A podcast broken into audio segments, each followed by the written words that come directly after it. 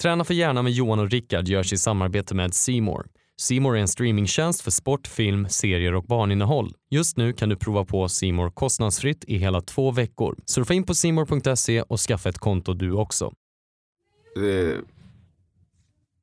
det låter. Kvinnoröst, hör ni? Ja, det är dina tankar. Blir tokig i hela rummet.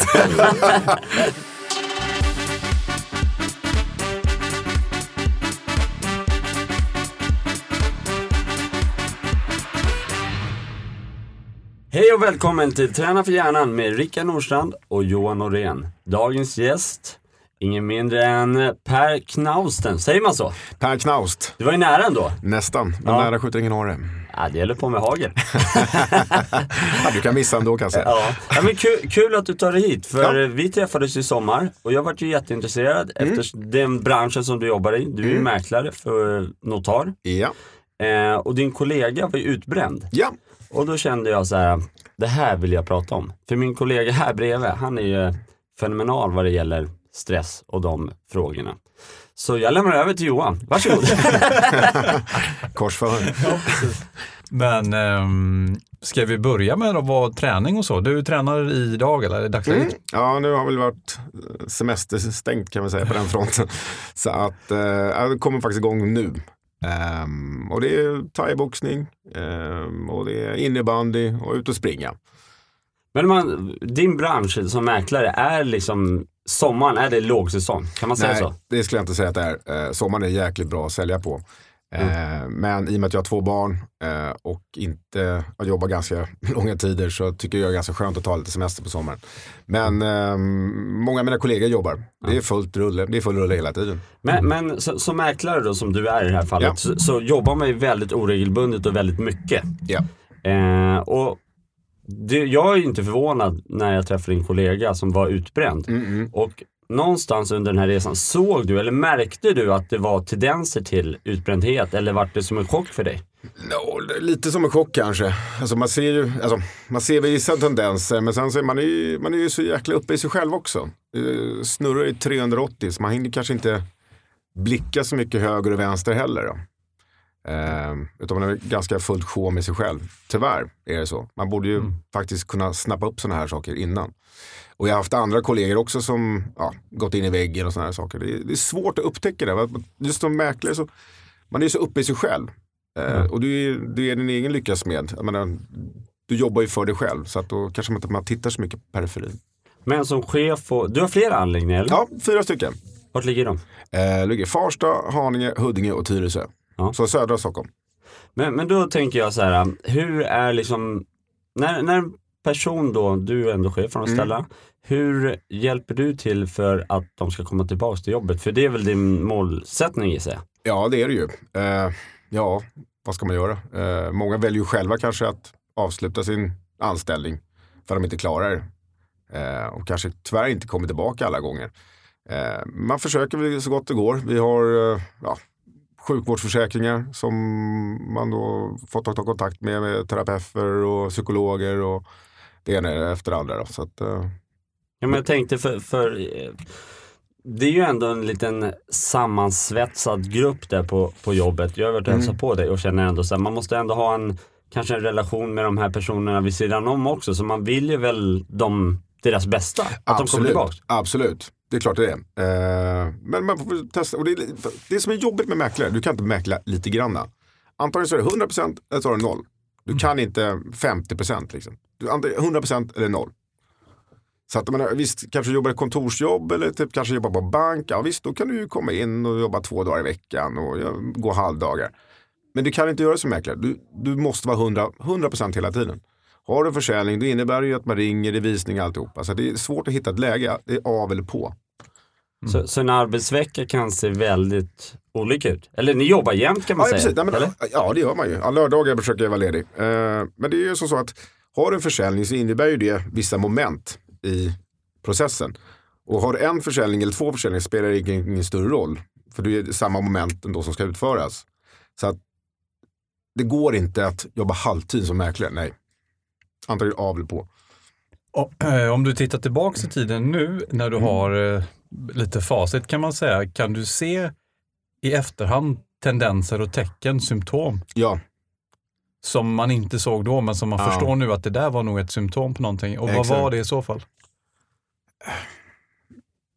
kropp, kroppsspråket, man stressad, man såg stressad person. Alltså, mm, vad ska man säga, stel, eh, stressad, lite så panikartad nästan.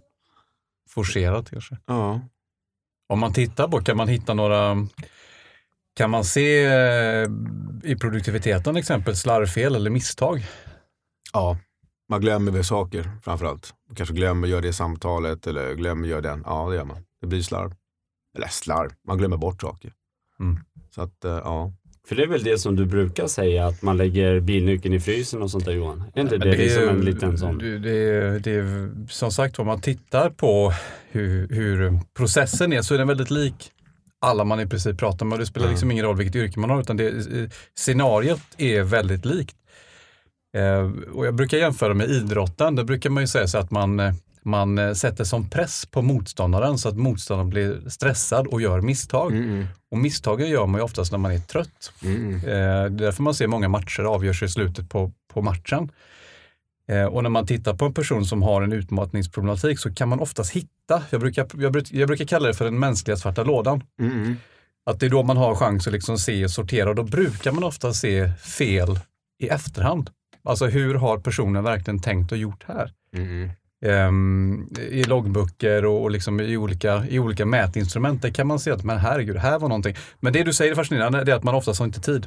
Nej, Man har inte tid att sätta sig ner och titta under tiden. Det får man göra först efteråt om man säger så. Sen lär man sig också, men man, man ser ju Sen gäller det att man kommunicerar också. Jag tror att eh, jag har en annan kollega som också jobbar väldigt mycket. Han, vi pratar och han säger shit nu är jag trött liksom. Jag är så trött nu så att uh, klockorna stannar liksom. Och då får man ju hjälpa till att avlasta och som sagt. Jag tror det är viktigt att man jag har ju tänkt på det här tidigare också. Jag, menar, jag- tror det är mer acceptabelt idag att prata om utbrändhet, att man varit sjukskriven än man kanske bara jämför för fem år sedan. Så tycker jag det känns mycket mer eh, klimatet har blivit mer öppnare att prata. Nej, jag var utbränd liksom, jag var sjukskriven. Men när- för fem, tio år sedan var man ju bara, men shit fan, pallar Men idag är det ju en folksjukdom. Alltså Ja, ja. det är ju, var och varannan är ju sjukskriven för stress. Om inte det, det var jag läste någonstans, eller hörde, det är väl det som vi är mest sjukskrivna för. Det är Mm. väl att vi har gått in i väggen eller stressade Ja. i dagens samhälle. Så jag tror också att när man känner att man kanske är på väg att bli, alltså man är på den, man håller på att bli utbränd. Alltså, Det är viktigt att man säger till liksom, fan nu, jag pallar inte längre. Eh, eller jag måste ha hjälp liksom. Kan du hjälpa mig att avlasta den här grejen eller någonting sånt där. Så att man får avlastning. Så det är viktigt att man, men jag tror att folk kan också vara lite rädda för det. Man kanske inte vill säga till sin chef. Nej. Du, jag håller på att bli utbränd. Kan du avlasta mig? Jaha, okej. Ja, men eh, du får sparken och så tar vi in en annan. Eh, jag tror det är viktigt att man vågar säga till. Att man är öppen med det. Liksom. Och det är ju som du säger, det, det är ju oftast lätt att säga men nu är att göra det i praktiken. Ja. Eh, och det är ju bara att titta på idrotten, att gå till sin tränare och säga du jag är trött eller jag har ont i en kroppsdel. Det gör man ju sällan för då vet man om att då får man inte vara med och spela. Exakt. Och när man var barn så fick man inte vara med och leka. Och det är samma man oftast tar med sig in i arbetslivet, att man vet ju om att om jag går till min chef så blir jag också lite bedömd utefter hur jag kommunicerar. Absolut. Eh, och det är ju en svårighet och en jätteutmaning. Men bevisligen så tror jag som du säger att ju mer vi kan bli bekväma att öppna oss och berätta hur man känner utan att liksom bli så mycket värderad så kan man förebygga väldigt mycket Mm. genom att ligga före sig själv. Men om man är där ute, du har ändå gjort en lång resa, du har ju fyra kontor och har jobbat väldigt länge. Om man är där ute, ung mäklare, man liksom når inte upp till de här kraven som ställs och liksom känner att man är på väg att gå in i väggen. Mm. Vad är ditt råd? Vad, vad ska man göra? Sluta jobba. eh, nej, det är svårt. Alltså, Om du backar bandet till när du var ny då, och du var liksom driven och sådär. mm. Vad var din liksom ställe att du kunde liksom hämta energi och liksom komma tillbaks och fulladdad? För det går ju ett tag att ligga och pressa på, men till slut så, Ja, jag- så, så Ja, går precis. det inte. Nej, nej, men det som vi pratade om lite grann innan då. Att, eh, jag, jag kan ju bara säga till mig själv hur jag gör. Eh, jag måste vila, eh, både kroppsligt och mentalt. Vila är för mig kanske ligga i soffan och titta på en film och verkligen koppla bort alltihopa. Eh, eller typ gå och göra någonting annat. För mig är, det ganska, jag gillar fotboll, eh, ishockey. Så jag går ju ofta mycket på matcher och sådär. Och det blir, jag bara kopplar bort.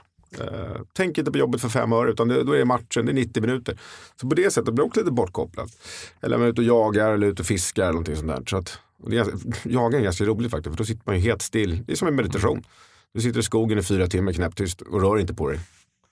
Uh, och tittar bara och hör ljud och lukter. Och hur gör, hur gör du då, då med, med dagens teknik? Ständigt nåbar?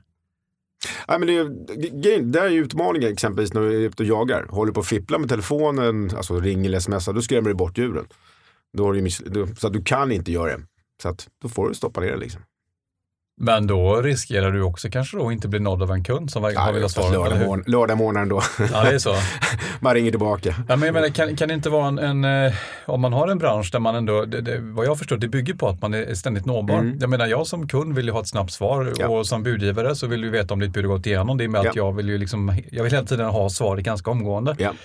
Vilken press känner man där att ständigt veta om att man bör vara nåbar? Kan man då ta sig tid att sätta den på flight mode exempel? Du har ju en förväntansbild på dig att vara nåbar hela tiden. Eh, och jag tror, man måste gilla sitt jobb. Eh, och jag tror att jag, jag, har in, jag har inga problem att svara på samtal på kvällen eller mejl. Det är för att jag, accepterar min, jag har accepterat min yrkesroll. Att jag är fastighetsmäklare, jag är nåbar hela tiden. Det är helt okej okay att svara. Så att jag, blir inte uppst- jag ser inte jobb, jobb, fritid, utan mitt jobb är min fritid. Så att man är, och folk vill ha svar. Liksom. Och, faktiskt, och det är, jag, är, jag är mäklare av en anledning. Jag tycker genuint det är roligt att hjälpa människor. Och då är det kul att kunna ha svar. För följdfrågan är ju på det att eh, man hör, jag stänger inte av min telefon för om jag stänger av den och sätter på den, då har jag 40 missade samtal, 13 mejl och 7 sms. och liksom, bara den tanken blir så svår att hantera så att då vill man inte ens, alltså du vet, man kommer mm. liksom inte ur om man säger så. För stänger jag av så kommer jag få mer att göra sen. Mm. Vilket gör att jag kan inte koppla av ändå för då sitter jag bara och stressar upp mig för jag tänker på mm. hur mycket kommer jag inte ha om tre timmar? I jag, alla jag ska säga så här, jag, jag har ju stängt av det nu. Ja. Jag, jag, ser fram emot att sätta på den och se alla mejl och alla sms. Det är så jag ser på det. Just det. Jag är inte stressad över det där. Tvärtom ser det som, en, som ett barn på julafton att jag ska få öppna min telefon och se alla mina sms och mejl som har kommit in. Men då blir det ju ändå mer intressant, för då kommer vi in på, då är det ju en attitydsfråga i min värld, hur man tolkar det som händer. Ja. Eh, och hur skulle man i så fall kunna hjälpa någon som ser det tvärtom? Ja, då kanske inte de är lämpade för att vara fastighetsmäklare, kan jag väl säga. Utan du måste nog vara en viss person, typ. Eh, och jag har tänkt på det också. Jag menar, tittar man ett tvärsnitt på de mäklare som vi har. Hälften är väl typ gamla idrottare faktiskt, som är vana med att tävla. Och hälften är inte problemungar ska jag inte säga, men, nej, men du vet, lite halvstökiga i skolan kanske. Jag var halvstökig. Jag är ingen gammal idrottare. Så, att, så det, det inte, finns inte heller en, en typ av människa. Okej, okay, det här är en mäklare och det här är ingen mäklare. Det är ganska brett och vitt kan jag säga. Mm.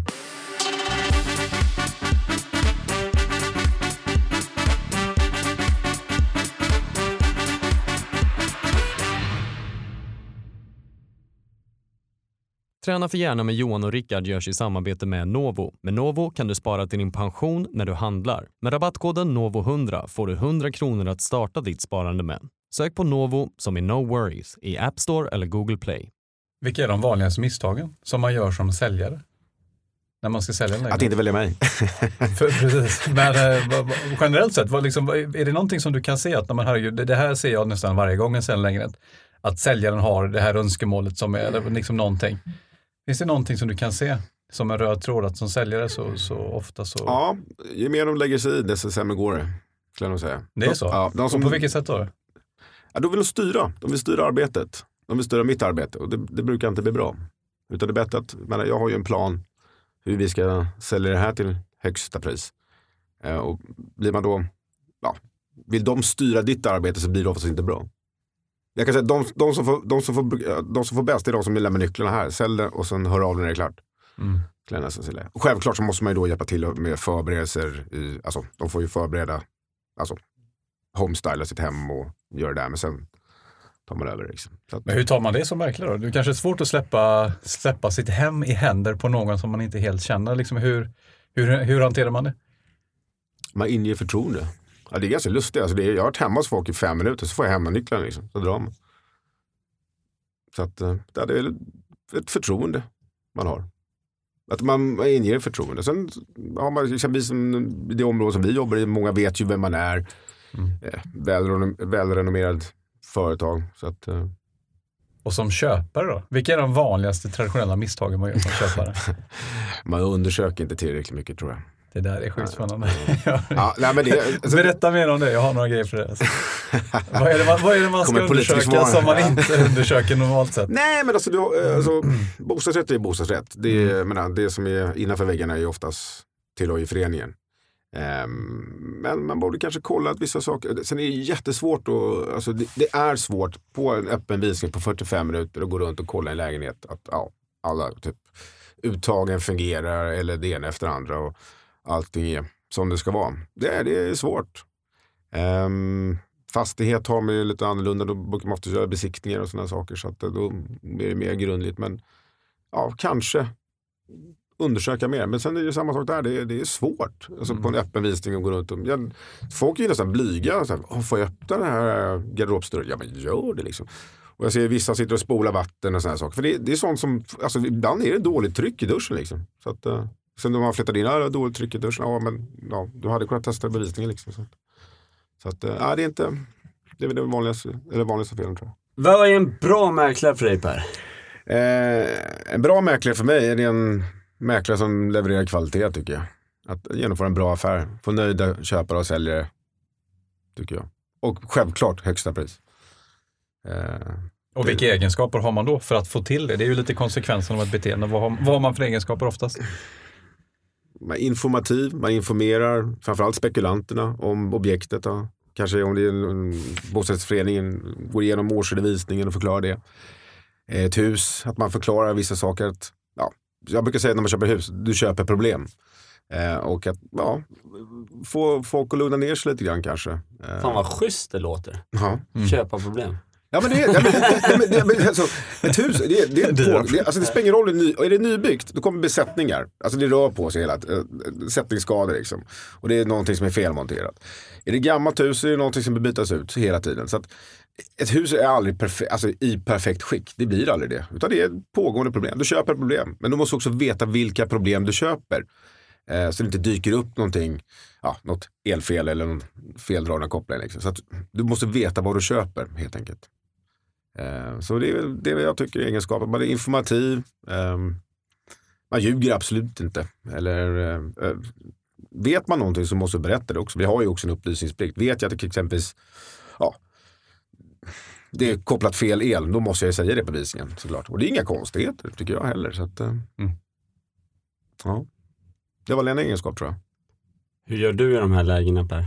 Ja, jag är ingen träningsnarkoman kan jag ju säga. Eh, utan, eh, du jag, tränar väl regelbundet? Ja, det gör jag faktiskt. Mm. Eller hyfsat regelbundet. Men det finns de som tränar bättre än mig, så ska jag vilja säga. Eh, men sen har jag också gjort träningen till en rolig grej. Alltså jag går inte som innebandy och thaiboxning, det gör jag för att jag tycker det är kul. Så att jag ser inte det som en träning, utan jag, jag rör på mig på ett roligt sätt.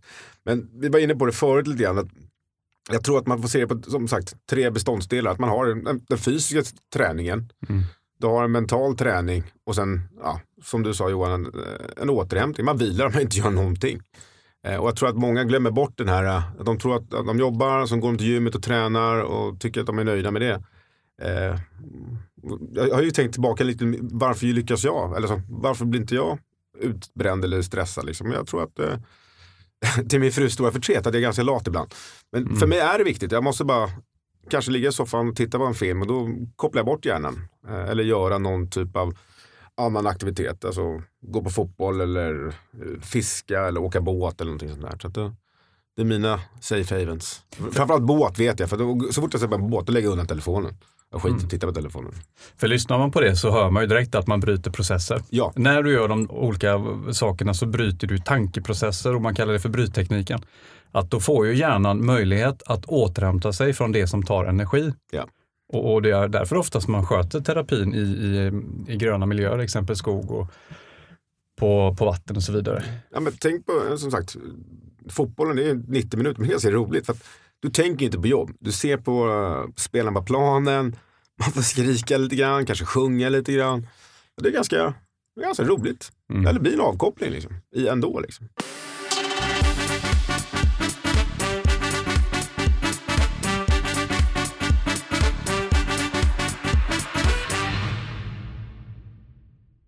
Veckans avsnitt av Träna för hjärnan görs i samarbete med Notar i Farsta, Haninge och Tyresö. Notar ser alltid till att du säljer din bostad till högsta slutpris. Men, men om vi faller tillbaka till den här tv-serien som, som de flesta sett. Eh, vad heter den? New York, Eklund New York? Eller? Mm, Heter ja, toppmäklaren va? Heter Toppmäklaren Ja. till med.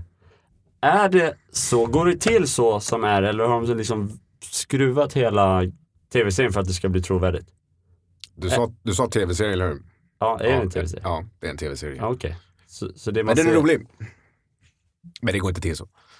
Berätta, hur går det till då? Eh, ja, det går inte till så i alla fall. Men var inte så hemlig, berätta lite då. Du vet ju, jag hör ju att du jag lägger in ju- med jag- Jag information. känner ju Niklas liksom. Så Ja. att, eh, och jag känner ju Fredrik också. Så att, eh, nej men det, det är bra tv. Det är Mm. roligt. Det är Ja. kul program. Tycker jag. Men det går inte till så riktigt. Nej. Jag stänger av en liten stund. Eh, så nu kan du berätta. Har du stängt av nu? Ja, Nej, det är ett jävla skitprogram. Eh, nej, alltså det är ja, i stora drag, ja det är väl. Men sen är det ju också lite, lite ja, inte riktigt så, men det, det är väl lite twistat för att det ska bli lite roligare på tv sådär. Och Mm. kunder att prata. Men ja, till viss del, ja det är ungefär så det ser ut.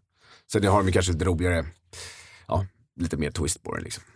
Men kan det vara så här att det finns de som har en bild av att mäklaryrket är ett enkelt yrke? Ja, absolut. Är det en frustration hos er mäklare om att folk har en bild om att det verkar vara ett enkelt jobb? Så ett lätt jobb? Ja, För det du beskriver är ju ganska tuffa timmar och långa Ja. dagar och sena Ja, nätter. det kan eh, faktiskt vara mm, lite tråkigt tycker jag. Eh, när man bara, ah, men det är så jävla lätt eller det är mäklare och bap, bap, bap, bap. Um, Men det är inte så lätt. Eh, och det, det märker man också på många, många som nyexaminerade mäklare slutar ju oftast inom ett till två år. Liksom. Förvä- förväntansbilden var inte den detsamma som de hade innan. För det var min följdfråga där med förväntningar. När man Mm. går in i någonting där man har en tro att Nej, men det här blir nog liksom ganska lätt för mig. Herregud, Mm, nu jag, jag är bra på det här innan jag ens har börjat. Men hur, hur märker ni det? Blir det en stor besvikelse att när man fast shit, det var mycket tuffare än vad jag trodde? Ja. Liksom, vad blir det? Ja, de, de, de tror inte det. Många år. Men det, är, som- jag det är som jag sa att när vi berättade mina arbetstider. Är, jag har ändå jobbat 12 år. Eh, jag omsätter bra. Det här är mina tider liksom. Eh, och jag är 43 liksom. Så att, eh, det är klart som korvspad att eh, du måste jobba. Om jag måste jobba så här mycket och du är ny mäklare, då borde du egentligen dubba, jobba, behöva jobba du, dubbelt så mycket som jag. Men jag gissar eftersom du har flera stycken ställen att du då intervjuar och anställer väldigt mycket Mm. folk, eller mycket, Ja. några.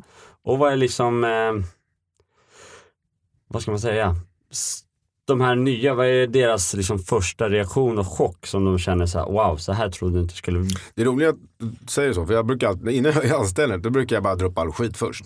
Det här är det, så här funkar det hos oss. Eh, Du får jobba 12 timmar per dag, det här och det här och går förmodligen gråta dig till sömns och det ena efter det andra. Är du fortfarande intresserad av jobbet? Det är väldigt få som tror, jag Ja, gissar. det är vissa som skri- vissa är, ja, men en av tio bara, ja, jag är intresserad. Ja, då får man ta dem vidare till nästa intervju. Men man försöker skrämma bort de här som inte tror att det är en räkmacka. Mm. Eh, man ganska, och det är ganska roligt att man märker, man sitter och pratar med, man har vissa intervjuer, så kanske på, ja, har man varit på ett annat företag.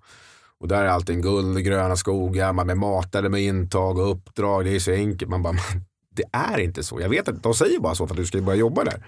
Så här fungerar det. Och så förklarar man hur det fungerar. Jaha, okej. ja. ja, men det låter bra. Jag går dit istället. Ja, men gör det då. Ja, så ser man att de slutar efter ett halvår. Liksom. Det stämmer ju inte överens. Mm.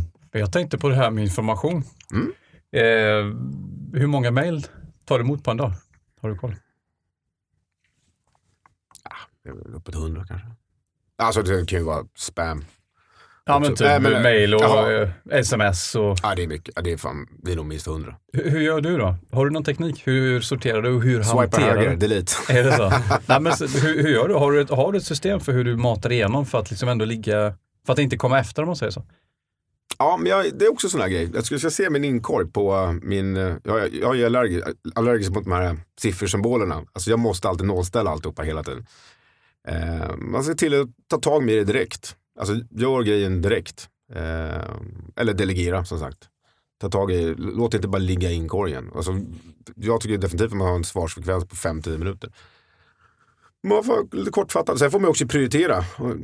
Tyvärr så är det, det är så mycket brus. Att man får prioritera. Ja, tjänar jag pengar på det här eller tjänar jag pengar på det där? Ja, då tjänar jag pengar på det där. Bra. Så att det är ju vissa, man får ju prioritera. Som sagt, budgivningar eh, och sånt är ju prioritet. Vissa saker kanske inte är 100 prioritet, men de är ändå återkopplade. Exempelvis om man har fått en, ja, reklamation från en kund. Ja, då får man, ja, men jag tar emot ett mejl, jag kollar på det här och jag återkommer. Om ändå svarat direkt. Eh, för folk blir också irriterade om man inte hör av sig. Så får man ju då kanske ta det på kvällen istället. Eller någonting. Och så får man ta det som är aktuellt just nu. Då. För där är tycker jag, intressant att prata om det här med prioriteringar. Mm. Om man kopplar ihop det med stress. Mm. Många som, när man pratar stress, så upplever man stress och kopplar ihop det med mycket, att det är mycket.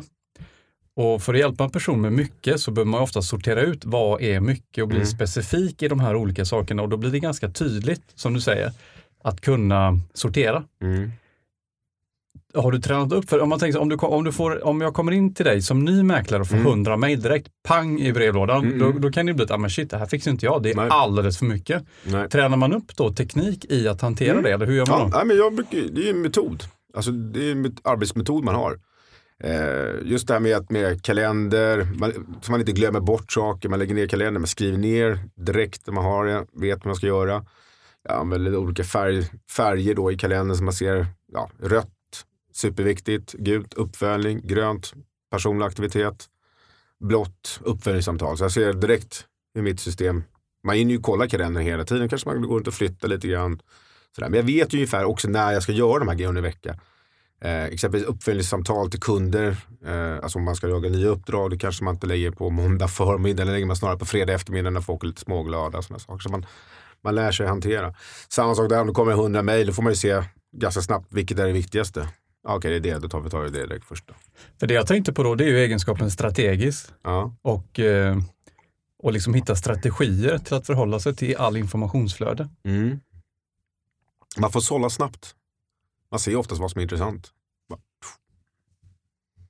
Spännande. Mm. Mycket som försiggår i huvudet. Nej, men just att ha en, en, vara systematisk och ha en tydlig plan. mm. För annars kan det bli helt ogreppbart, skulle jag kunna tänka mig. Om du har Ja. folk som ringer och folk som smsar och folk som mejlar och alla möjliga bud och sen Ja. hålla koll på och koppla ihop objekten med personerna. Ja, men det har jag koll på. Det är en egenskap. Jag kan, du vet, och sen har man allting i, alla kunder i, ligger inlagda i telefonboken. Så jag ser ju också vilken adress. Så när det ringer då, jag tror det är faktiskt när det står Rickard, så står det PT Tai tror jag. Nej, så man vet, okej, men det är och, ja, Kalle Andersson, eh, ja, den, men jag har sjukt minne på sådana grejer. Vad gjorde du innan du var mäklare? Vad fick dig att liksom välja, ja det här ska jag bli? Ja, jag ska faktiskt berätta det, det är en så rolig historia. Ja, vad schysst att du ville. ja, äh, jo, fan det tänkte jag på innan faktiskt. Ja ja. Nej, men du vet, hela livet har ju varit egentligen så här inramat att man ja, plugga, eh, ja, plugga och sen bra jobb. Eh, och jag ehm, eh, pluggade i eh, i Sverige eh, och sen så åkte jag till London, tog en master där. Sen började jag jobba på eh, en investmentbank i London som hette Merrill Lynch eh, och gjorde det i tre år. Och jag kände lite grann där på slutet där att nej, fan, det här var inte riktigt det jag ville göra tror jag. Eh, så jag sa faktiskt upp mig. Eh, hux flux bara. Och det här var ju också under ja, IT-krisen då, eller efter IT-krisen. Så det varit, jag har hört så här, flera avskedsrunder. Det har varit här, tre avskedsrunder där man har kickat folk så efter tredje omgången. När jag hade klarat mig. Och hade jag valt att gå tidigare, då hade jag fått pengar. Men eh, jag ville inte det. Utan sen när jag var klar med mig så bara, nej, det gick jag till min chef, nej, du, eh, jag säger faktiskt upp mig. Liksom. Och då kommer jag ihåg han sa det, han gick runt bordet så tog han mig i handen och bara, you got balls. Jag bara tack. eh, nej, sen så bara drog jag hem. Eh, och visste faktiskt inte vad jag ville göra. Så att ehm, eh, jag passade på, jag alltid hade haft en liten eh, dröm om att vara lärare. Så jag jobbade som lärare eh, i skolor, undervisade allt. Husma, husma, det? Hemkunskap. Och, eh, ja, engelska, svenska, historia, idrottslärare. Eh, dock ska vi säga att eh, lärare är väl underbetalda så att det, var, det är inte jättebra pröjs. Så att jag, eh, jag har jobbat på krogen också tidigare som bartender. Så jag hoppade in eh, i snabbveva där och körde i krogen också. Då tjänade jag lite bättre pengar. Eh, nej, och jag kommer ihåg verkligen. Jag kommer ihåg när jag kom hem till Sverige. Det var vårkanten där. Och jag bara hade ingen press. Jag bara, det här är så skönt. Jag, jag, jag kan bestämma precis vad, vi, vad jag vill göra. Eh, som var extremt skön befrielse. Jag kände som att jag blev fri på något vänster. Och jag tyckte det var ganska soft. Eh, jag, jag jobbar ju då, jag jobbar ju som lärare. Jag tyckte det var kul och jobba i bar är kul. Liksom. Jag kände så här, okej nu ska jag ja, kolla vad jag vill göra. Så jag började, eh, ja, jag käkade lunch med en massa polare. Som jag visste hade typ så här intressanta jobb. Så bad jag berätta lite grann om jobb. Eh, och eh, då träffade jag faktiskt eh, Niklas Berntsson. Då.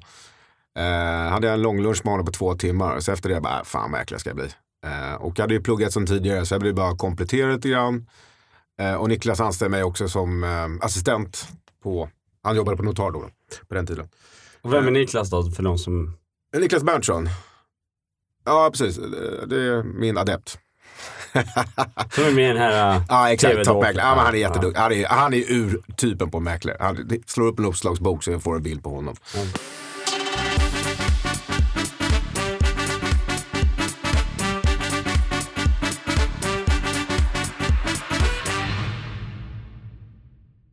Men om man tittar, för du, hur, många år har du varit mäklare du? 12, 11. Och du eh, gillar och du eh, verkar ju älska det du gör. Mm. Men du var ju inne en sväng där tidigare där du sa att Nej, men det här var nog inte riktigt det jag skulle göra när du jobbade som på, på bank där. Mm. Om man lyssnar på det här avsnittet och känner att jag är på helt fel plats men jag känner mig låst och jag skulle vilja göra något helt annat där jag trivs och har kul Mm. och där jag får glädje. Vad är dina råd för hur man ska komma ur? För att Gör komma det in? bara. Det bara måste göras. Och hur gör man då? Ja, du tar... Sen är, det där är ju svårt. Jag hade ju inga barn.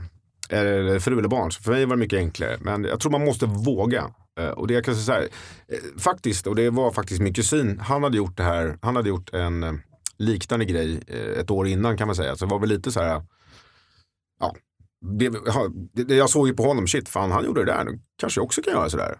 Så han, han, och, han jobbade på eh, enskilda också, så banksväng. Eh, och hans kompanjon jobbade då på MTG, också så här påläggskall, vd-assistent, och så här, toppjobb. Så upp så båda två köpte ett smidesverkstad. Mm. Eh, ja, de kunde, kunde ju ingenting att smida. De säljer stål och smide. Sen så, men de kan ju räkna liksom. De kan ju räkna på jobb och så har de bara lärt sig liksom. Så nu omsätter de ju eh, hur mycket som helst. Så att, eh, och det var också en helt ny bransch för dem. Så att, eh, Bromma stål förresten. Utan stål stannar Stockholm. jag tar betalt för det här. Nej, men jag tycker det, det, var, det banade väg för mig lite grann. Shit, fan man kan göra det här liksom. Och det är, eh, han säger och de säger det är det bästa de beslut de har tagit. Det där var också mitt bästa beslut, att bara helt bara bryta och göra någonting annat. Man måste våga. Och För det känns ju då som att, eh, jag, jag, jag, har bara bild här nu, men när man säljer lägenheter, man säljer ändå lite en framtida dröm, gör man inte det? Eller? För den som köper. Alltså Mm. man, man, du förmedlar ju ändå en bild av någonting, hur någon ska bo, hur det kan se ut och vilka känslor det kan finnas runt omkring. Mm. Och i min värld, då så måste du vara fylld av drömmar själv för Mm. att kunna förmedla en känsla. För åt andra hållet är det intressant som jag har fått möta, de som är drömlösa, Mm. Är ju inte oftast jätteentusiasmiserande. De har Nej. ju svårt själva i och med att man lever i sin egen mardröm. Mm, mm, mm. Det här med att göra rätt sak på rätt sätt om man Mm. säger så. Om man då känner nu, men vad fasiken, jag sitter ju fast nu, jag sitter låst, jag skulle också vilja liksom leva någon form av där jag gör det jag tycker är roligt och få Mm. energi av. Och du säger att det är bara att göra, men skulle du, det, ett, det första steget, vad är det? Säg upp dig.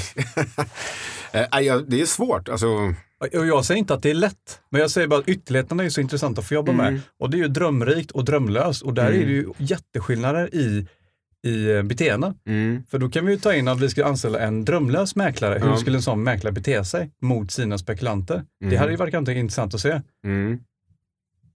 Mm. Vill man köpa av en sån mäklare? Nej, alltså, du måste ju, som mäklare måste du vara lite entusiastisk. Men det är ju också, det är som, man kan ju inte heller, när man har visning kan ju inte bara pråla på för mycket heller. Det är oftast en liten, alltså, eh, man får hitta en, en fin linje liksom. Mm. Eller vara positiv, ja men det här är bra, bra yta liksom, det här är bra söderläge, bra förening liksom. Man- tar ju fram de positiva sidorna. Men det, jag tror det där, det där är ju något som, som du säger, det är lite människotyp. Alltså, jag tror inte vissa vågar. Även om de tycker att sitt jobb är tråkigt och skulle vilja göra någonting annat så är de, de är för säkra. Liksom. Ja, men det är tryggt och säkert. Jag, jag, tror att, jag tror inte alla vågar riktigt göra, bryta den mark, eller, äh, bryta sitt jobb eller bryta sitt mönster, tyvärr. Men det är ju det vi vill eh, inspirera till. att eh, I och med att man själv har varit eh, på, på ställen i livet där man kanske har varit i en mardröm, att man vill ju förmedla kraften i drömmar. Ja. Okej, bra. Det är som det är och det enda vi vet då det är ju att det är som det är. Och det blir som det blir. Eller hur? Men jag tror som sagt att försöka, för, nej men nu är det dags för mig i livet att få leva min egna dröm Mm, och ta det steget. För det intressanta är vad som händer på den sidan mm. efter det att beslutet är taget. Ganska- Jag får bara göra en inflik där, för det var ganska roligt när det, är som, det är som det är. Eh, Vi hade en föreläsning med Kjell Enhager. Eh, han höll då föredrag för oss. Eh, jo, det var han som sa det. Jo, det är det. Eh, och så sa han det här med vad oss mäklare. Som, för vi är alltid, man, man kör ju på liksom. Eh, och så sa han så här, det som är en dålig grej, att folk säger ah, det är som det är och så är det. Mm. Och du vet, efter den här föreläsningen, det var det enda vi gick runt och sa. Ah, det är som det. Och så är det. Det var en helt ny grej. Så det var helt så här kontraproduktivt. Så vi sa det. Det är som det. Och så är det. Marknaden sviktar och så är det. Det går inte ja, att det göra är som det åt är. det. Och så är det. Så att det var ju så här, ja, det var ganska roligt faktiskt när du tog upp det. Kommer jag att tänka på det. För det var verkligen så här, vi tittade på varandra. och Bara, vad var det han sa? Vilket jävla bra svar. det är som det är, och så är det. Ja, men Och det går du nu och det lyssnar på avsnittet och du kanske är ute på en powerwalk. Tänk då på ordet powerwalk och känn dig stärkt i att fasken vi kan allihopa om vi tror tillräckligt mycket Mm. på det, att våga ta det här kanske lilla steget. Det är kanske bara att börja drömma om någonting annat Mm. än där man är. Det är ju också att ta ett steg. Jag, jag, jag träffar ju, när jag, man pratar med kompisar och sådana här saker, det frågar vad man kan göra. Och de som jag pratar med, jag sitter och funderar och då säger jag till dem, gör det, gör det, gör det, för det är det bästa du kan göra. Tro mig. Och det, av de som har gjort det tycker jag det är det bästa de har gjort. Man måste våga. Och då kanske man vill höra från någon annan också kanske. Att, eh, folk är alltid så här, en förväntansbild på hur du ska uppföra dig. Eller, ja, förväntningar på dig. Och det är det också, det kommer jag på en annan grej som jag funderat på tidigare också. Det är, eh, varför man kanske klarar sig från stressen. Eh, därför att eh, ja, jag, jag, jag bryr mig inte riktigt om folk, vad folk tycker om mig. Jag menar, folk generellt är ju så här att, eh, ja, men vad kommer han säga eller vad kommer hon säga? Jag bryr mig inte så mycket om vad andra tycker om mig. Och då behöver inte jag oroa mig så mycket för det och det blir ingen stress. Utan man är ganska avslappnad. Eller trygg, jag är trygg i mig själv. Mm. Man är som man är och så är man. Ja, precis, och som man kanske vill bli. Men det är som du säger, oro, eh, oro och farhågstanken har ju också en tendens att bilda mycket stress. Att man går och oroar sig för hur andra uppfattar en själv.